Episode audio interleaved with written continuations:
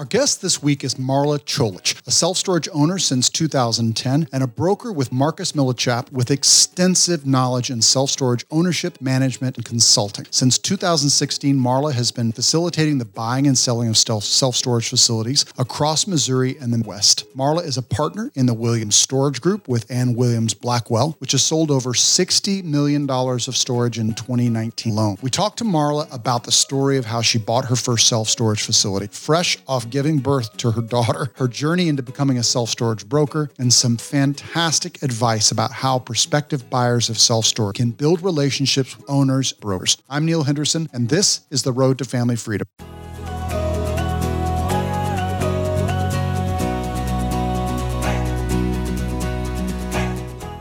Before we begin this week's show, I'd like to make you an offer a free 30 minute call with me. We've been doing weekly chats with other real estate investors for months now, and the response has been great. But we're going to change things up a bit and focus. We are buying self storage facilities. We have a great partner in North Carolina with a great track record of success, a background in construction, and we're partnering up to help him expand his portfolio. If you have an interest in learning more about investing in self storage, on the active side, on the passive side, whatever your level of interest, we want to talk to you. There's no pitch here. We're not selling a coaching program. This is just a chance for us to network with other investors interested in self storage. Also, if you're a current self storage owner, we'd love to chat with you and perhaps have you as a guest on our show. If all that sounds like something you'd be interested in, go to roadtofamilyfreedom.com slash self-storage call and schedule a call there. I look forward to speaking with you. All right, enough out of us. Let's hit the road to family freedom. Well, Marla Cholich, welcome to the Road to Family Freedom. Thank you, Neil. It's good to see your face. You know, uh, we've we've known each other several years now, uh, uh, and um, we've we've never done a video chat. We've always just talked on the phone. Uh, yep. although we've you know we've got to see each other here and there, but this is how we do it these days. You know. yes, sir. Yes, sir. That's right. Yeah. Thank God for technology. Yeah. So you are, as I mentioned in your intro, you are uh, a self storage owner, but you're also a self storage broker. And I love your story that I've heard many times about how you found your first facility. Could you tell that story for our audience? Absolutely. So, my journey with storage starts like many of us who come into real estate, the precipice, Neil, is we have a big why. And um, uh, many of us come into this business needing to make some additional money. Uh, so I uh, uh was literally dragged to a Scott Meyers conference back in 2011 by my husband. Uh, we had a our second child was born, and um, three weeks prior to this event in St. Louis, and we had found out two days before the uh, Scott Meyers uh, Storage Academy that our child was deaf. So, as many of your listeners know, men and women uh, deal with um, uh, trauma differently. And so my man decided that the best thing I should do in this situation is to go through a two day academy on learning how to buy storage facilities. So are you still anyway. are you still married to this man? Yeah. yeah.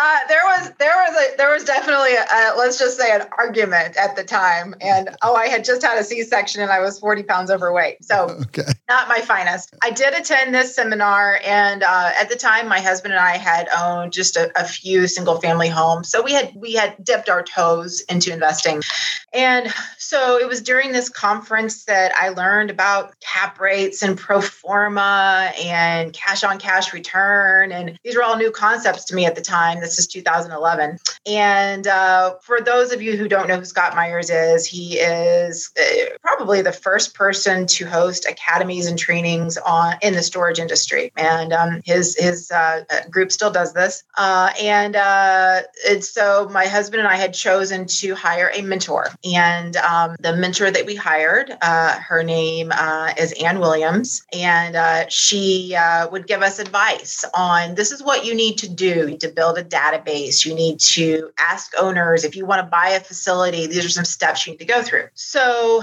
uh, timeline this is, uh, I believe, uh, March of 2011. And when I say I knocked on doors for the next few months and literally knocked on doors, introduced myself to storage owners, hey, I'm Marla. You want to sell me your facility? And it was literally like that.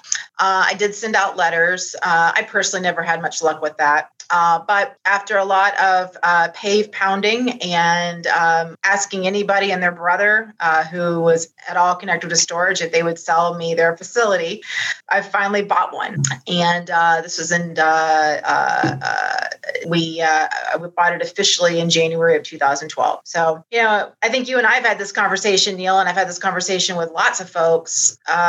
storage assets, even in 2011 and 12, were assets that, you know, on the heels of the recession at that time. They are, they were then, and they are now uh, assets that typically once people have them, they keep them because they're they're bought appropriately, and if they're managed fairly well, they tend to be good assets. So it was very hard for me to find a storage facility that someone was willing to sell me and I could afford. So how did I get the money? Uh, I didn't have any money. Uh, we, uh, I mean, not the kind of big money it takes to buy a business. So uh, our house was paid for. We had been pretty conservative in that respect. And my husband and I literally leveraged our home with our babies. And I mean, we were all in, leveraged our home, pulled out some credit cards, borrowed money from, from family, and just pulled whatever we could get together to buy this thing. Uh, we paid for for the, for those of you who are listening to this, please don't laugh, but I paid seven hundred fifty thousand dollars for a twenty thousand square foot facility. At the time, it was a five cap, and in two thousand twelve. So translation, my mentor tried to talk me out of buying it. I paid too much for it. Um, but I will say this. I will say this. So on paper, um, and if I was representing you, Neil, I probably would have told you not to buy it because on paper it was I, I overpaid. We owned the property up into um, last year. We sold it um, in 2019, December of 2019. So uh, we raised rents. Uh, we added a uh, emergency tower to it, um, and probably would still own the facility today um, uh, if uh, it was in a location of St. Louis um, that was becoming more troublesome and um, uh, more crime, and also our tax burden was so hard, and um, we we just couldn't keep up with it. So, um, you know, again, uh, newbie made a lot of newbie mistakes, um, and uh, I did have a great mentor, and to her credit, uh, she uh, uh, she gave us a lot of great advice. And to this very day, I remember one of the pieces of advice she gave us was um, the former owner when we bought the facility, he was doing deposits, and she said, "Why do you need to do deposits? Do admin fees." I'm like, "Well, what's that?" And she said, "I said, isn't it the same? It's still the same twenty bucks, right? Or I think it was ten dollars at the time. No, a deposit, you have to pay that back." That's not really cash flow. So I swim in these waters today all the time. And so this was 2012. We bought the facility in 2016. I stayed in contact with this woman, my mentor, Ann Williams, and uh, she would call me about once a year. And um, she wanted me to get my, my license, my real estate license, and she wanted me to join her team. And, um, you know, by this time I have three children. Life is very full. See the kid art in the back, guys. You can, you can see, you know, the Picassos for my precious darlings. Um, so I've been, a, I've been with her now. So she was uh, training me back in 2011, teaching a, just an ignorant newbie about commercial real estate. I knew nothing. And so since 2016, we have um, joined forces. And um, uh, last year, our, our team sold $60 million worth of storage. And so I am a commercial real estate agent now with Marcus and Millichap and um, based out of St. Louis. And so um, my my my area that I cover is um, uh, Missouri, Illinois, typically. And between my partner and me and, and another agent on our team, we cover the Midwest and the Southeast and the storage asset class class. Okay. So a lot to unpack there. Um, There's a lot there. No, no, that's all good. Uh, so you, so you spent uh, a great deal of time. You literally just door knocked. You went, as I recall, you said you went to every self storage association meeting you could go to and walked up to every owner that you could find and say, "Hi, I'm Marla yes. Cholich. Do you want to sell me your your facility?" Is that that's literally. basically that's literally what you did? Okay. So how how many you know what was your uh, what was your ROI? What your your or your KPI? How many how many uh, how many people do you think you asked before you finally uh, got the one that you got? That's such a great question, Neil. I'm going to have to dig back into the recesses of my brain for that. I, I, I between the letters and the in persons and the knocking on doors, I mean, a good five to six hundred people. I mean, at least. I, I, I mean, it was a lot of it was a lot of hustling. It really was. And you know, the funny thing is, is that as you're asking me that this question, I'm thinking about something. I don't care if you're looking to buy a storage facility. I don't care if you're looking to broker a storage facility. There's a lot of no's you got to swim through. Like just no all over the place, right? And, you know, I was telling somebody this the other day. Uh, I, I, have found something to be true with the folks in this business who are, you know, vendors, brokers, owners who are really successful in this business. They've learned how to um, handle no and just move forward. So, well, I um, in another life I was an actor, and you have to grow uh, what they call rhino skin, which is you know uh, you know you gotta you gotta just sort of think about it as every no that you get is closer to a yes that you're eventually going to get, and it's just a numbers game at the end of the day. Uh, and it's just and it's with storage or with any sort of real estate, it's just about being there and being top of mind when that owner does finally decide, yeah, I think I'm done. I want to sell. Uh, yeah. Here I've got Marla's number. I'm going to call Marla. Cause yeah. Because I, yeah. I, cause I, I, liked her. She was nice, you know? Mm-hmm. Um, so there's two, there's two schools of thought that I've heard recently in regards to searching for uh, storage and, and marketing directly to owners. And one um, is the, is very much the shotgun approach, which is literally buying a list of 2,000 facilities and, and sending them mailers all the time and then following up, you know, following up with phone calls. Uh,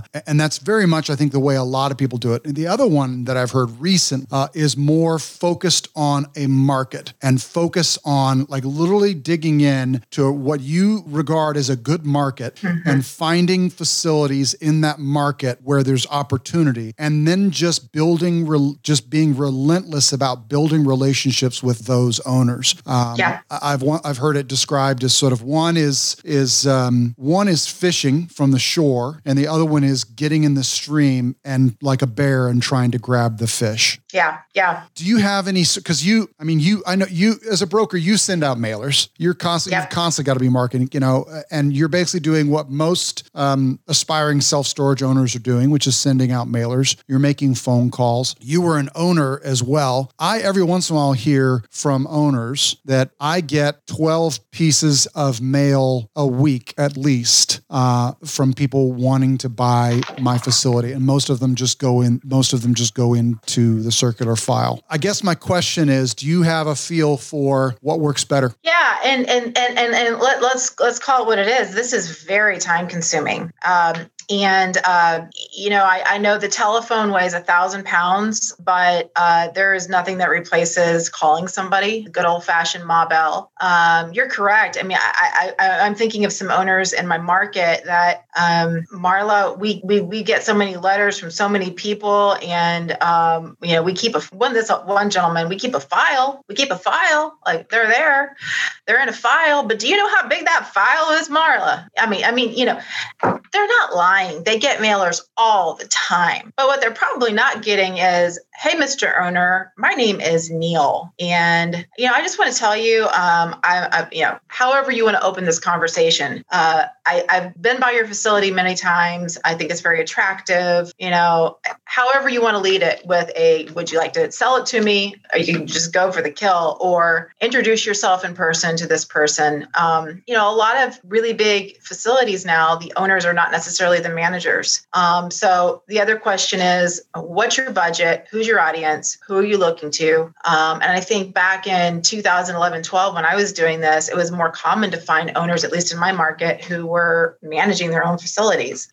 Um, that's that's changing rapidly. Um, so you know the storage management world is getting larger. So um, you know these folks are more elusive to find. You have to really be creative in finding them. Um, so, uh, but I would say you're right. It's it's it's it, it, mentally if you can think about, and I know we've talked about this. This is going to take me at least a year. It may take me two or three. And if you think about it that way, then you're not setting yourself up for failure. Um, I, I, listed a, a, property this week, um, 90,000 square feet um, in the Kansas City market. The first time I called the owners was four years ago. So this don't happen overnight. Long term yeah. relationships. How many times would you say you called that owner over that four years?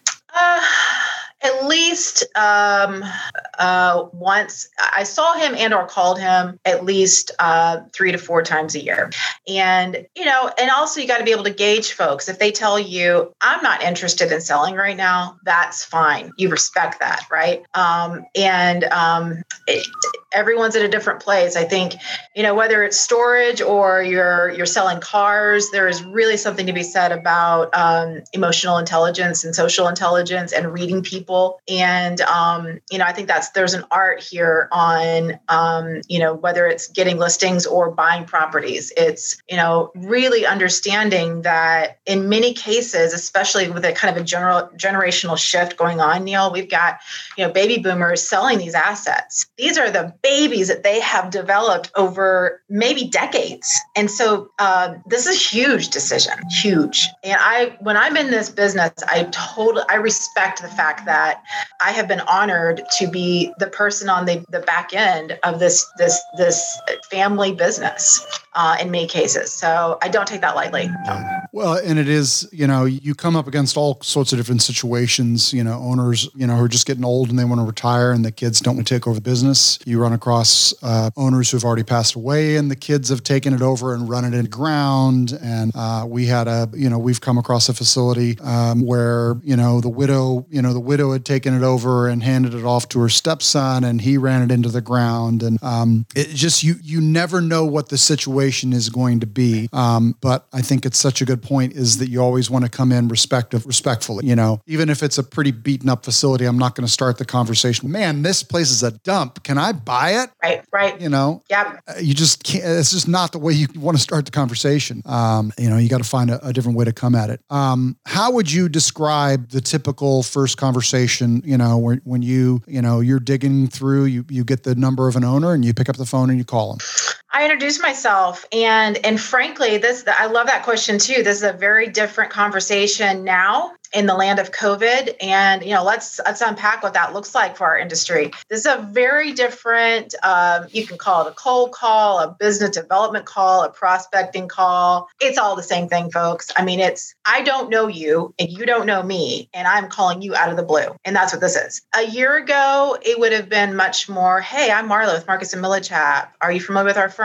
You know, I'm a storage storage owner uh, or a, a, broker in your market. Um, have you ever considered selling? your facility. And a lot of times I would just go straight to, you know, asking them the question. Now nah, I don't want to sell it. I sell this thing. Or, you know, there's no way. Fine, great. I stay in contact with them. Um, now it's a, hey, my name's Marla. Just want to introduce myself. Uh, I just want to let you know that, you know, we, my, my, my, my partner and I have, are going to be in your area or I'm going to be in your area in the next couple weeks. Um, and, and can you tell I'm doing this very purposely, taking chunks of like you referred to or indicated land masses, like parts of the state that I really am going to. Would love to meet you, shake your hand, maybe buy you some coffee. Are you going to be around, Mr. Owner? You know, October the blah, blah, blah that's time consuming. But guess what? I want him to know who I am and I want him to see, I, I want to make that connection. And he may never sell. Um, uh, and, and, and, and, you know, I'm making it sound like all storage owners are baby boomers in their 60s, 70s, and 80s. Not true. That's changing a lot. So Mr. Owner, Miss Owner might be 35 years old. Um, and they may be adding to that portfolio and they may never sell. Uh, I may not be a broker by the time they're ready to sell. I don't know. So So it's really like developing that long term and more than anything, having in my mind, I want to be considered the expert in my market. And if you're thinking long term and, you know, really a, a sense of um, storage um, uh, expertise in your market specifically, then people come to trust you. Like they respect you and they respect the fact that she's not just out here trying to get listings all the time. You know, she's willing to offer us advice. She's willing to give insight into how we can make more money. And that is, the, it, it's just old fashioned basic business common sense. So that of- is such a great point. Um, and if somebody's listening, I want you to rewind that and listen to what she just said um, because it's about trying to find a way to add value before you ask for something. Uh, and so many people, you know, they're, it's immediately, you know, what can you do for me? What can you do for me? Um, but if you go into it with, hey, I, I think I might be able to help you, um, you know, whether it, you know, I, I always try to, anytime I'm at a, some sort of real estate conference, what I almost always try to do, because I'm a bit of a wallflower, uh, is be a connector. Is I meet somebody and I talk to them and they happen to mention that, you know, this is what they're doing. Hey, I met somebody else and, you know, do that and just try to bring value in some way. Um, yeah. And that's so key in real estate in all strategies. You know, people ask you all the time, you know, how can I get into real estate? It's like, well, find something of value that you can bring to somebody else and bring it, whether it's money, time, or experience. Um, yeah. And you know, this industry has changed so much, and I consider myself still a newbie. Uh, uh, you know, I, am going on about 10 years in this business, but this industry has changed so much in the past 10 years. Um, demographically, it's changed. Uh, uh, uh you know, entry age has changed. Um, there's just a lot. Uh, definitely, the technology has changed. Good grief. We didn't used to be cool and sexy, and I part of me wishes that we were still like the just storage boxes on a piece of land but now we are, everybody wants us, right? From an investor perspective. And while that's that's kind of fun, the downside of that is that there's a lot of voices right now. And um, there's a lot of folks that are, you know, looking for the cheap thrill and throwing money at, you know, maybe Mr. Owner, principal to principal, um, that, you know, I want to get into storage. And without the thoughtfulness first of this, this is let's pause for a moment like you just mentioned these are assets that somebody has owned them typically for a long time. And you know let's let's enter into that just a little bit and understand that i promise you neil even in tertiary markets of missouri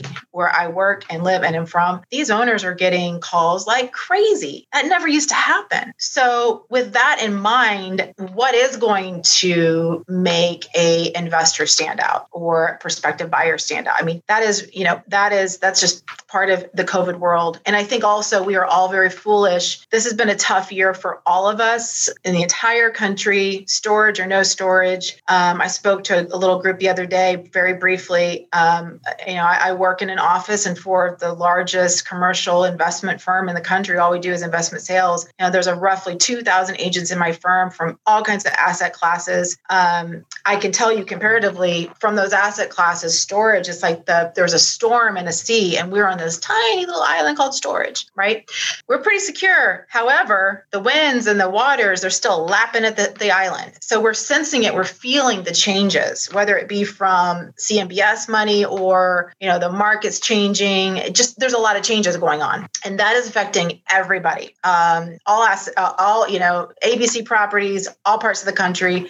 So with that in mind, it's this is not the time to you know, my pitch in 2020 is very different than it was in 2019. So a lot more slower, a lot slower, more moderated. Um, so that would be my advice. Yeah, I mean, we we've come up against this um, in our own investing. You know, even just recently, we had the opportunity to refinance a, a rental property, and and we could have you know refinanced 75% LTV and gotten you know all of our money out, um, or they gave the gave us the option to get a slightly lower interest rate and leave, do a 70 70% LTV, and I went with the I went with the 70% because I didn't really need the money uh, back. Yeah. And I'd rather have a little bit higher cash flow and lock in a lower interest rate for 30 years um, than, you know, in, in a, let's admit it, a really uncertain environment. If that, if there's anything that you can say about right now, it's just that it's uncertain. Uh, anybody that tells you what they know what's going to happen uh, is lying. Uh, lying. Uh, and but if you act like you know, I don't know what's going to happen, and if I can sort of think back to what's the worst that can happen and how can I manage the risk of that, then you know, then a lot of time, you know, you should be okay.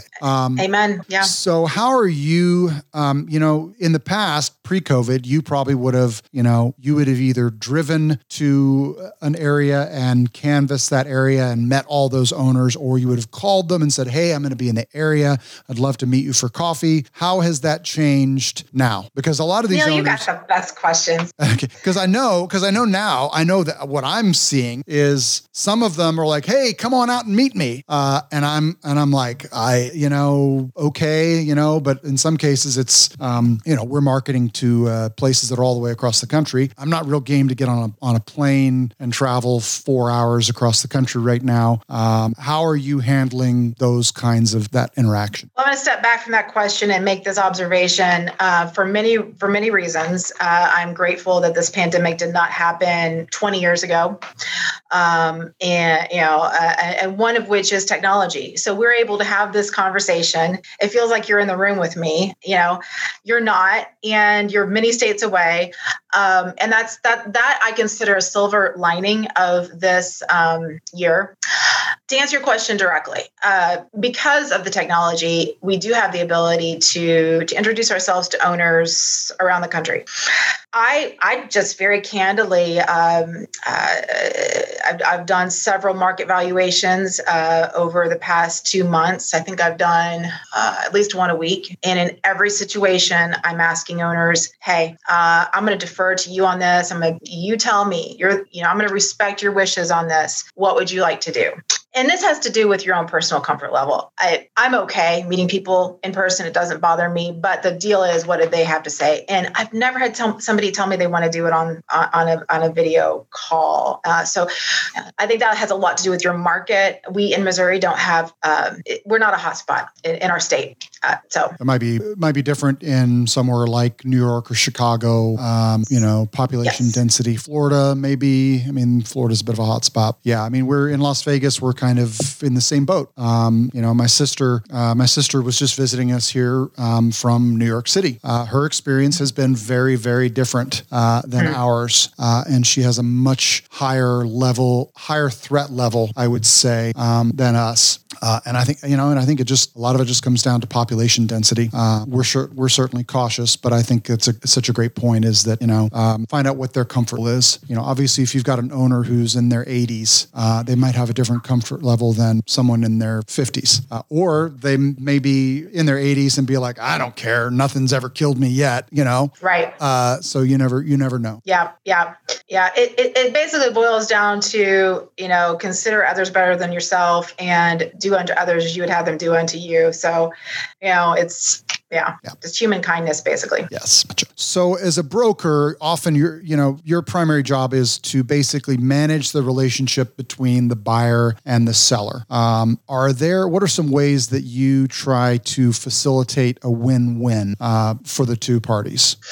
Another great question. So I work on a national platform, the firm Marcus and Millichap. That is one of the the, the benefits of uh, having local knowledge, uh, but be, being able to pool uh, investors from literally around the country. Um, a closing that I had uh, this this summer in the middle of COVID, uh, which and again that's to step back again from this question, uh, especially from I, I would say mid March to June ish, um, deals were getting done uh, much much more slowly. Um, and and part of that was, you know, I've got a deal here, and again, I'm waiting on third party parts. I've got a, another deal under contract that it, it, it's not closed yet because we're waiting on third party reports. That that this tends to be this has been um, the slowing down of the process this year. Um, and you know, everyone's working from home. Um, these third party, you know whether it's it, it's the environmental folks or you know the surveyors or the appraisers. Um, you know, they all have back offices too. So um, a win-win. A win-win is when and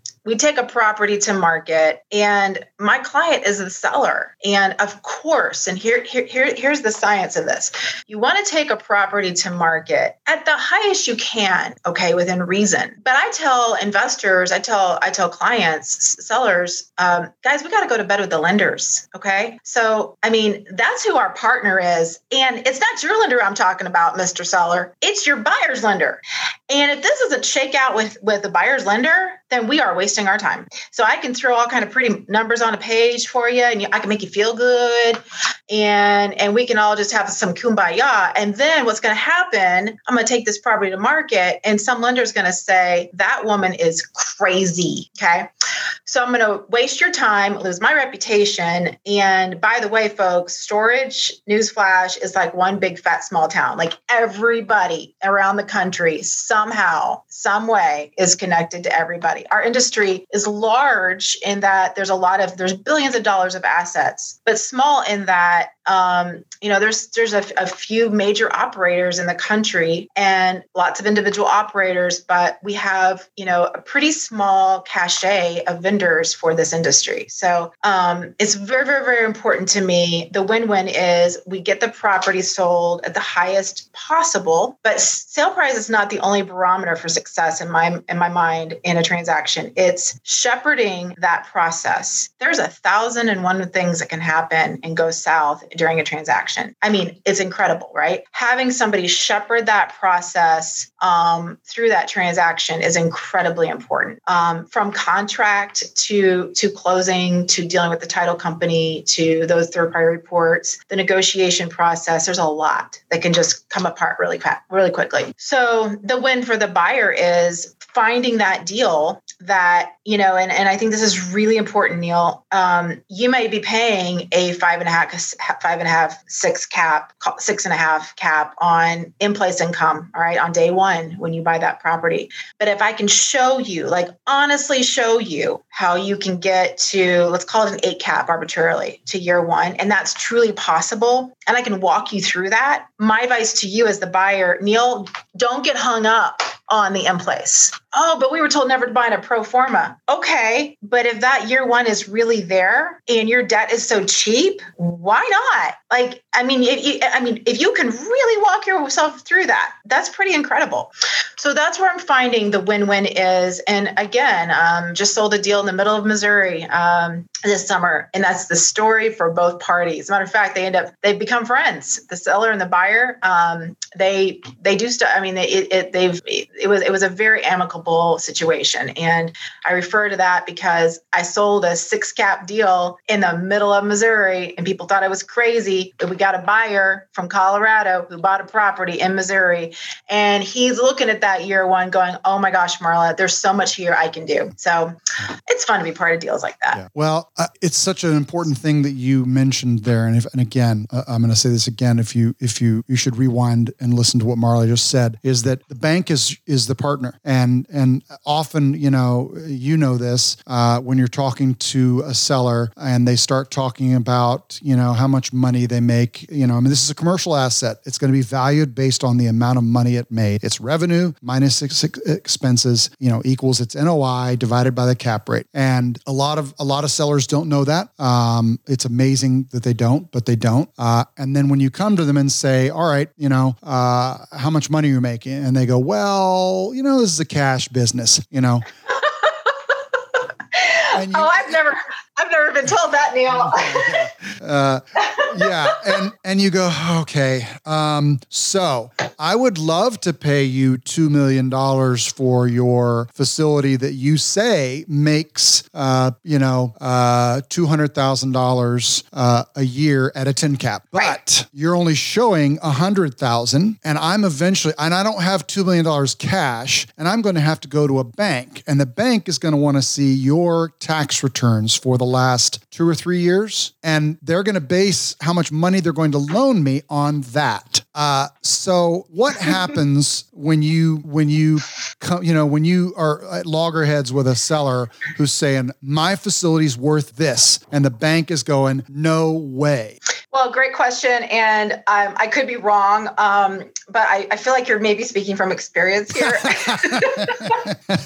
no, no, I never, I never do that on my podcast. I never wink, ask wink, questions wink. that are, yeah. yeah. Yes. Um, so I think this is the, this is really the importance of having these hard conversations, um, and these are hard conversations, by the way. Okay, um, having these hard conversations with owners, and this is where, by the way, these are hard conversations. They're not fun to have, but this is where brokers that are doing their job okay, really bring value. Mr. Owner, I know this is your baby. I get it. We can't sell this at 2 million right now. Well, I don't understand. And, you know, whatever. This is when a market valuation on a property brings so much value to that owner. Um, this has happened to me many, many, many, many times. Mr. Owner, Miss Owner, that your property may be worth, I think we could get it to one seven, one, one six. Um, but, uh, oh, but you don't understand, Marla. We get da da da da da. Okay, why isn't that part of your tax returns? Well, now I don't like I don't like giving, you know, I don't like giving money to the government. like, well, neither do I, right. but Right, right. And so then it's a conversation of that's fine. That's your business. Okay. I, I don't really I really don't care. But let's change that over this next year so that your two, 2020 tax returns are going to be reflective of true income. Let's have this conversation again next year. And again, like you just said, and let's hope and pray that interest rates are still the same. There's a lot of ifs there, right? But all things being equal, if everything is exactly in the financial world like it is right now, then let's let, let's let's let's, let's revisit this in 6 months. But you got some homework, Mr. Owner. Mr. and Miss Owner have to to value my opinion and respect me enough and my opinion enough to do what I'm asking them to do. Now, the, the cheap and easy is sure, let's take it to market. Mm-mm, no, no. I will say though, in this environment, there is a lot of aggression with with buyers. So you know that this is a sort of a nuanced conversation. Um, you know, let's say that I I did take that property to market at two million. I have to though be very very very very clear about that in place income. And uh, you know, even in this great market, you know, I, I don't know if I could present a a, a property to market uh, at a three cap. You know, I mean, so you got to keep your integrity. You want to be pragmatic, but keep your integrity at the same time. So, did I answer that question? Yes, you did. Yeah. Okay. okay. Uh, so let's shift over to buyers a little bit. You know, you you deal with buyers all the time. How what is a good way for you know what's a what is a a good buyer broker relationship look like? You know, uh, I, think I ask a lot of questions. Um, and um, so if I didn't know you and if you were to call me about one of my listings, okay, um, first of all, uh, my perspective is thank you for calling me. I'm honored that you would call me. I think that that is really important. And yes, uh, the ratio between uh, buyers and sellers, there's a heck of a lot more buyers out there. I mean, they're everywhere. Okay. But I need to qualify these folks because there's a lot of folks out there that they're they're brand new to storage. And I am, and as, as a broker, time is so of the essence for all of us in real estate, but I don't get paid until that deal goes to the closing table. Okay. So I think it's really important for buyers to understand something right now. And I'm going to say this as kindly and gently as possible. Don't ask stupid questions. and um and what does what does that mean? It, it means you know don't don't say hey tell me about your property. Um mr investor are you working with a lender? No no. Uh, what what? Well if you're not working with a lender and i've got 10 other folks here that are wanting to buy this property and they've already already had conversations they, they they've got two or three lenders that they're working with that they are have identified at least they have a conversation with and you haven't even started that then okay let's move very quickly. How much money do you have? Well I'm, that's a great question. I'm not sure. Okay. That kind of stuff. So, what I'm looking for is a buyer who is locked and loaded and ready to go. I, I, I cannot say this enough. Um, even if you don't have a property identified, go talk to your, you know, an SBA lender, go talk to your local lender, go talk to somebody, get their name, get their number, tell them what you're looking for, give them some of your financial data, you know, have that relationship.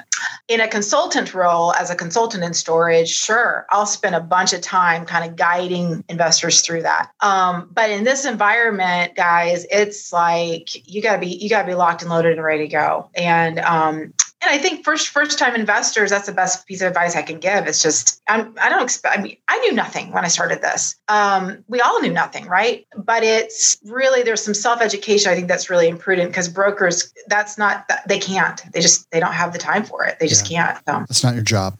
Yeah, it's not, and I want to, and because I have some, exp- you know, I, have done consulting. It, it's hard for me not to go into that role.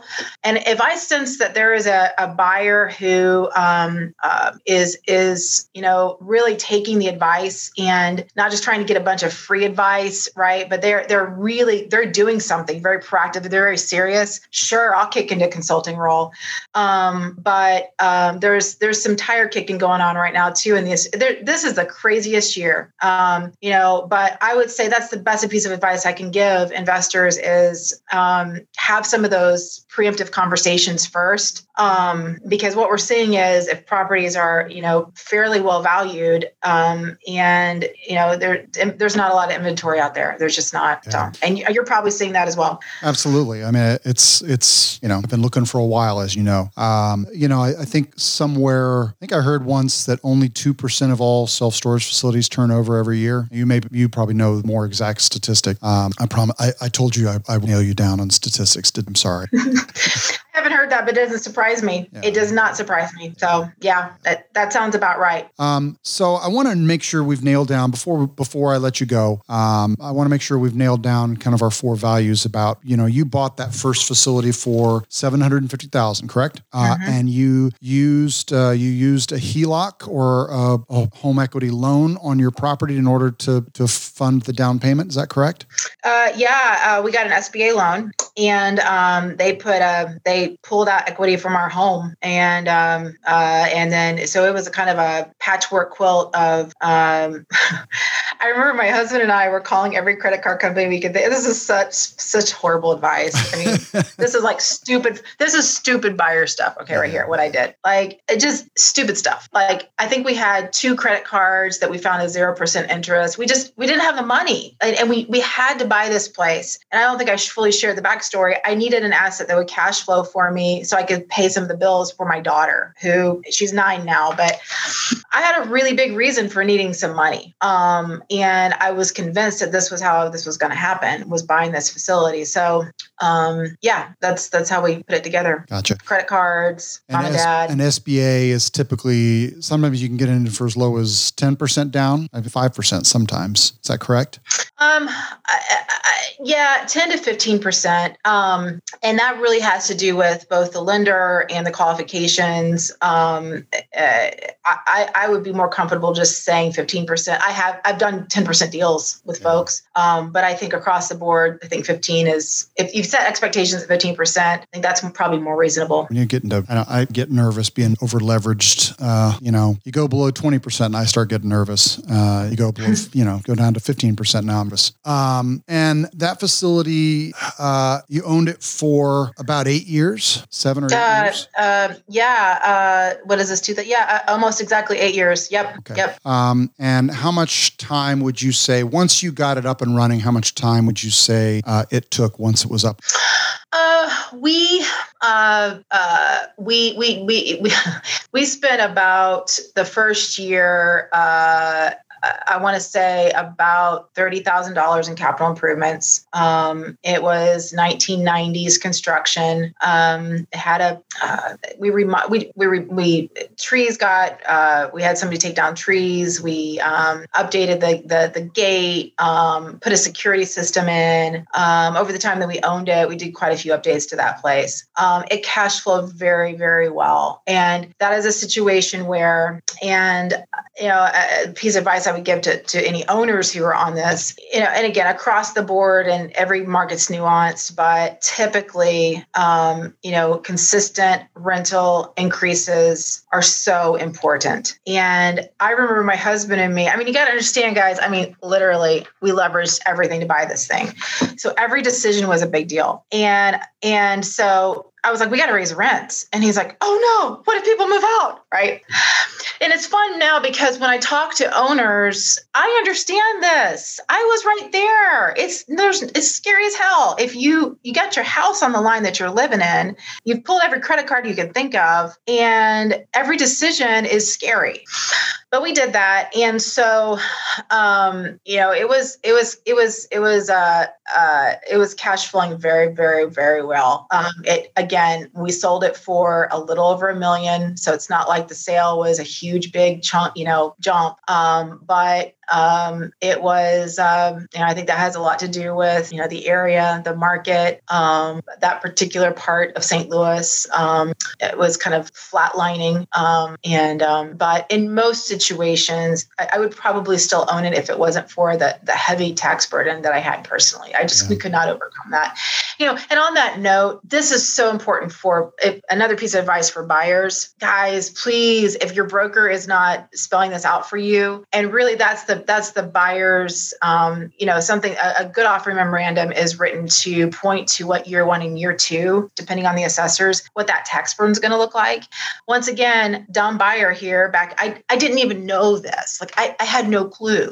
Um, so you know now that's the first thing and i can always tell a savvy investor because that's one of the first questions they ask me you know what's the tax rate here? Um, well i better know that answer because if i don't then well lady why did you put on the pro forma that year two tax assessment's going to be what it is right now that's not true so that kind of stuff kind of lends credibility you know to yeah. to brokers as well yeah. well it's important lesson too about um, the things that you cannot change about a facility. You can't change the location. Uh, you can't so change the, can't change the neighborhood, and the location, unfortunately, also includes the taxes. You know, you and I have looked. Um, you know, you you and I have looked together at properties in Illinois um, where you know it's a portfolio, and each facility was in its own township, and each township deals with property taxes differently, and it's and uh, and I I don't want to get into the details on that one, but I I wouldn't be surprised if that one still hasn't sold because it was just trying to unpack what was going to happen when that sold was all you know because and you know you had to call i think i had to call three or four different tax offices and ask yeah. them what they thought it was going to do um, and that's such an important uh, thing to consider. Um, all right so i want to wrap up here but i want to ask you one last question before we go. Most self-storage owners that i've interviewed um, own multiple facilities. You bought one facility and you've now sold it. Why is mm-hmm. that well I, and I, I yeah i think we've had this conversation before, and uh, my answer is pretty much the same. Uh, first of all, this little gig, storage brokerage, um, uh, there's it, it's it's. Uh, I'll just tell your audience, uh, we we we work hard. Brokers work very hard, very very very hard. Um, so it's rather time consuming. Um, and I will say, and I've talked every broker I've talked to this year, every asset class, um, Um, working three times as hard and hoping to make the same amount of money. It's just it's just that it's just the year. Okay. I would like to buy another facility. Um, and, you know, there is a time and a season for everything. Um, I'm kind of keeping my powder dry for right now. Um, and um, it's funny because, you know, it is a good time to sell, it is a good time to buy. Um, and, uh, you know, I think for me, I'm just, I'm just waiting for the, you know, the right opportunity. So I will say this, and, and you know this, buying a facility is a job. It's, it's a, it's a job. It's another another job. And um, so I just uh, probably it's not the most sophisticated answer. I just somewhere between three kids and the brokerage and the I'm just like, yeah, I'm not ready for that next job yet. Yeah. anyway, yeah. you know, I, I would like to say that I'm a superwoman, but there are human limits here. yeah, yeah. I'm I'm I'm having to come to grips with my um my uh, my lack of superpowers and more my, and my mortality all in the same year. yeah, I mean, you know, one day at a time. It's yeah. it's um and and I do believe Neil, and um I want to be respectful of the time here. I do believe that you know we are living in unsettling times times. However, there is opportunity in these times. And I also believe that um, this is a, and this has nothing to do with storage, this is a um, character building time for all of us. And we all have, we all have a, a you know, a choice. Are you going to be a victim or a victor? Are you going to rise above the circumstances? And how does that apply to storage? It may take you really long to find that deal, but it is out there. And, and I would say to any buyer, don't give up. Um, so it's a great business to be in, guys. It's a, it's, you know, when I was a little girl, I never really thought I'd love the storage business. I mean, it's a bunch of doors, right? But it, it's a great business. There's a lot of cool people. I cannot wait for our next, you know, national show. Um, hopefully sometime next year. Um, ISS and or SSA. They a lot of times they're in Vegas. Um, it's for me. I know it's going to feel a little bit like a reunion because there's a lot of vendors that we've stayed in contact, obviously this year via phone or whatever. But um, you know, there's there's some great people in this business. So if you're not in the business yet, uh, keep striving, audience. Uh, it uh, you know the best is yet to come. Um, and if you are in this business, thank the Lord above that you're in this business, and I know you do because uh, you know there's a lot of other asset classes that are really struggling right now. So, well, Marla Cholich, thank you so much for sharing with us today. It was so it was so wonderful to see your face, and uh, I look forward to the time where we can get together and do this in person. So, yes, me too, me too. Bless you, Neil. Thank you. You if any family. Of our, uh, before you go, if any of our audience wants to learn more about you and maybe reach out to you, uh, what would be the best way for them to do that?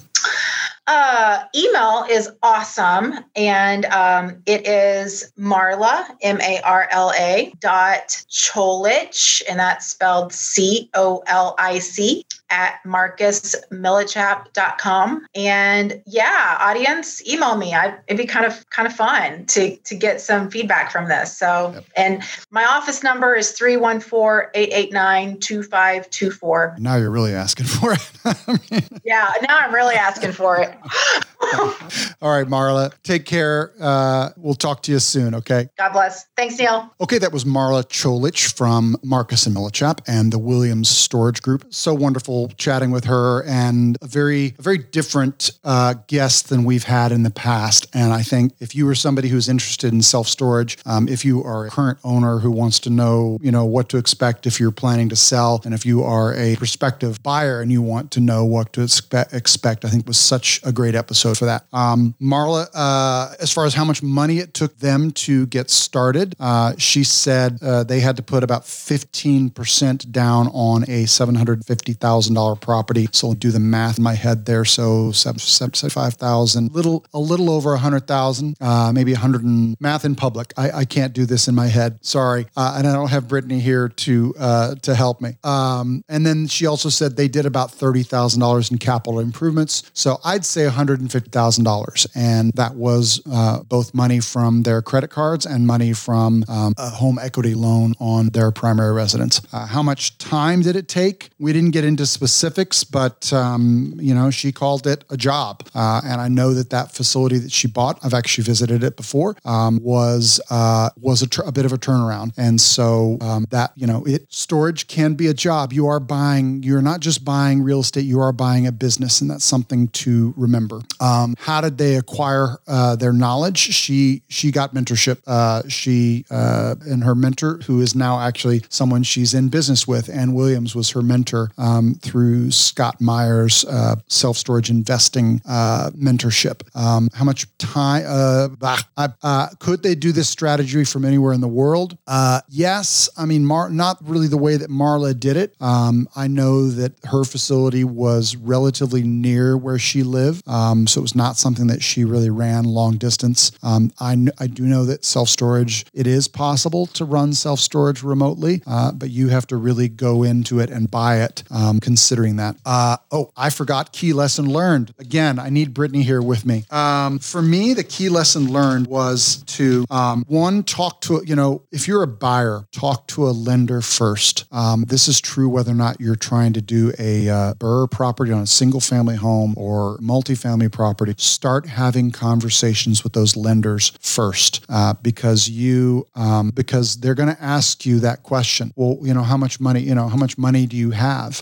Um, and you better have a decent answer for that. And you're not going to know that answer until you start to, to talk to a lender. Um, get three or four of them in your pocket and ask them. Just pick up the phone and call them. Um, I've spoken to Live Oak before in Wilmington, North Carolina. They're a great self storage uh, lender. They're very experienced. Um, call a lender and talk to them about, um, ask them what their appetite for self storage is. And if they say, oh, we love self storage, then ask them how many storage deals they've done in the last 24 months. If the answer is one or two, that's great. You've got appetite for storage, but you don't have a lot of experience with it. Uh, okay. Once again, that was Marla Cholich from Marcus and Millichap. You can check her out at uh, mar- uh, marla.cholich at marcusmillichap.com. She also left her phone number with show notes. God bless her. And uh, we're doing this all again next week. Let's hit the road.